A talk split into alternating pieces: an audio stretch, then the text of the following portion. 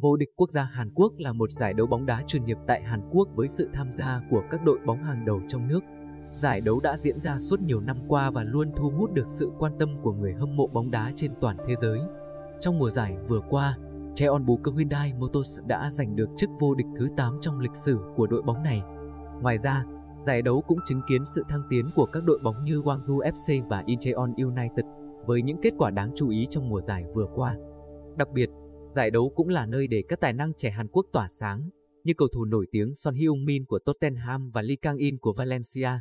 Với sự phát triển của vô địch quốc gia Hàn Quốc, giải đấu đang ngày càng thu hút sự quan tâm của các đội bóng và cầu thủ hàng đầu trong khu vực và trên toàn thế giới.